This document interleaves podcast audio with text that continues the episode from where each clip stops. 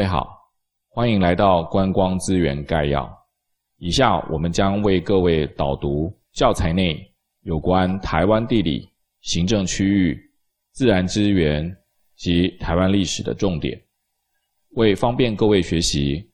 教材的编排是在每一个主题叙述之后，将历年的考题列入，方便大家及时练习，加深印象，提高学习效率。首先，我们来看台湾的形成。世界六大板块分为太平洋板块、欧亚板块、非洲板块、印度洋板块、美洲板块及南极洲板块。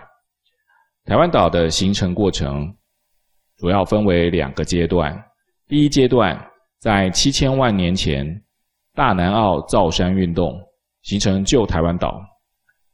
古中央山脉露出海面后，受侵蚀作用渐渐平缓，然后台湾岛又渐渐沉入海底。在600万年前，蓬莱造山运动，地壳挤压抬升，台湾的陆地再次浮出海面，是由于欧亚大陆和菲律宾海板块互相的碰撞，所以这个时候五大山脉形成。接下来我们来看台湾的管辖范围。依照台湾本岛的定义极点，极东角为新北市三貂角，极南为鹅銮鼻南端的七星岩，极西为外伞顶洲、曾文溪口，极北为富贵角。如果依照中华民国实际管辖的领土定义，极东点在基隆市的棉花屿，极南跟极西点在南沙群岛的太平岛，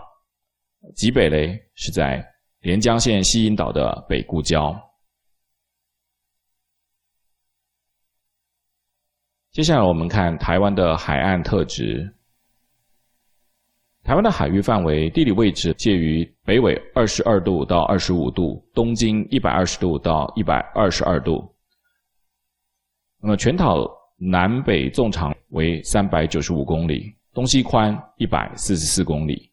海岸线总长约1139公里，那么总面积是 3.6 万平方公里。那么本岛附近的岛屿嘞，有龟山岛、绿岛、兰屿、小琉球、基隆屿、棉花屿、洪家屿、花瓶屿以及钓鱼台列屿。那么其中钓鱼台列屿是隶属于宜兰县头城乡。那么接下来我们再看海岸特质。那么其中我们的北岸是属于沿岸的性质，主要的形成原因是因为海岸沉降，所濒临的海边是东海，范围从淡水河口到三貂角。主要的景观特色是沿岸夹角跟海湾相间，海岸的曲折多湾澳、岛屿、峡口跟港口。那么因为海浪跟风力的影响，造成了许多强烈的风化跟侵蚀的作用。例如说像风林石像石门。西岸的部分最主要的类型是沙岸，主要形成原因是因为泥沙的堆积，濒临的海域为台湾海峡，涵盖的范围从淡水河口到丰港，主要的景观特色是沙洲跟潟湖。在南岸的部分类型最主要是沿岸，形成原因是珊瑚礁岩隆起，濒临的海域为巴士海峡，涵盖范围从旭海到丰港，其中的景观特色最主要是珊瑚礁。东岸部分类型最主要是沿岸，形成的原因是由于受板块挤压的抬升，所濒临的海域为太平洋，涵盖从三貂角到旭海。主要的景观特色是海岸平直，断崖紧邻深海。例如说像我们的清水断崖，那么因为受到板块的碰撞跟海水侵蚀，那海岸山脉部分多海阶跟海蚀洞，周围的洋流包含了是有暖流、寒流跟永生流。那么暖流又称为叫黑潮，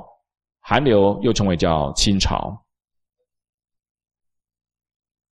接下来我们看台湾地形特色。台湾岛地势东高西低，从东南向西北倾斜，地形以山地、丘陵、台地、盆地5种地形为主，其中山地、台地跟丘陵占全岛面积的2/3，平原和盆地占1/3。山地部分由东向西排列，依序为海岸山脉、中央山脉、雪山山脉、玉山山脉和阿里山山脉。那么其中台湾3000公尺以上的高山约有258座，中央山脉就占180座，雪山山脉约55座，玉山山脉约23座。丘陵最主要是分布在中央山脉的西部，由北到南依序为新竹丘陵、竹南丘陵、苗栗丘陵、丰原丘陵、嘉义丘陵、新化丘陵和恒春丘陵。台地的部分表层经常有红土跟砾石的覆盖，那么最主要的岩层是属于砾岩和砂岩。主要的台地有林口台地跟桃园台地，其中桃园台地也是全台湾最大的一个台地。平原部分大部分都分布在台湾的西部，依面积来分依序为嘉南平原、屏东平原、南洋平原和花东纵谷平原。盆地的形成主要是四周由山丘回绕，分布在山地、丘陵跟台地之间，是人口密度最高的地区。其中以台中盆地为最大的面积，北起大甲溪南岸，南到浊水溪的北岸。台北盆地为第二大，形状类似一个三角形，由北大屯火山群，西接林口台地，南接雪山山脉。第三大的盆地为埔里盆地，埔里盆地群是由埔里盆地、鱼池盆地、投射盆地和日月潭盆地所组成，最主要是由于雪山山脉的陷落所造成。东部还有一个太原盆地。那么接下来我们看台湾的5大山脉。中央山脉，这个是台湾最早形成的脊梁山脉，北起宜兰苏澳的东澳镇，南抵台湾最南端的鹅銮鼻，长约340公里。雪山山脉是台湾最北的山脉，北起三貂角，南到南投的民间乡浊水山，全长约260公里。玉山山脉是台湾最高的山脉，北起玉山，南到高雄六龟18罗汉山的附近，长约180公里。阿里山山脉北起南投县集集的浊水溪南岸，南到高雄燕巢的鸡冠山，全长约250公里。海岸山脉是台湾最晚形成的山脉，北起花莲溪口，南抵台东的卑南溪口，中间有秀姑峦溪切穿，全长约150公里。那么台湾的山岳有所谓的3尖、5岳、1奇。所谓的3尖就是大霸尖山、中央尖山、达芬尖山；5岳为玉山、雪山、秀姑峦山、南湖大山及北大武山；1奇是指奇莱山。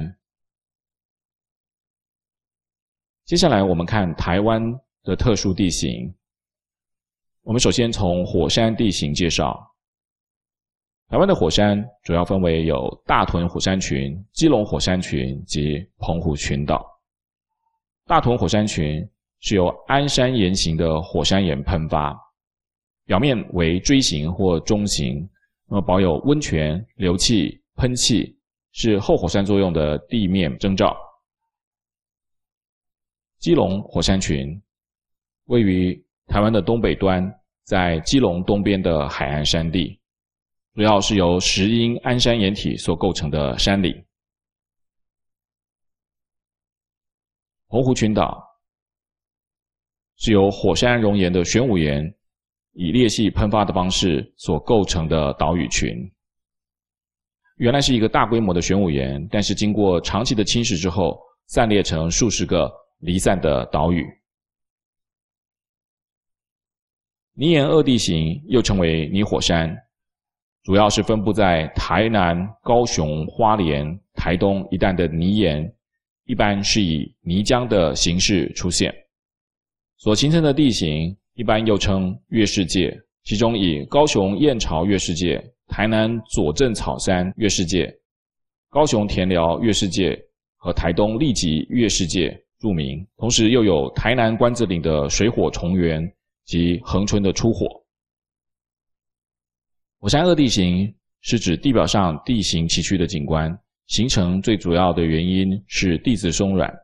胶结力低，有厚实的砾石层，因为透水性良好，所以遇雨水或者是河水强烈侵蚀的时候，土质非常的松软，但是干燥之时坚硬无比，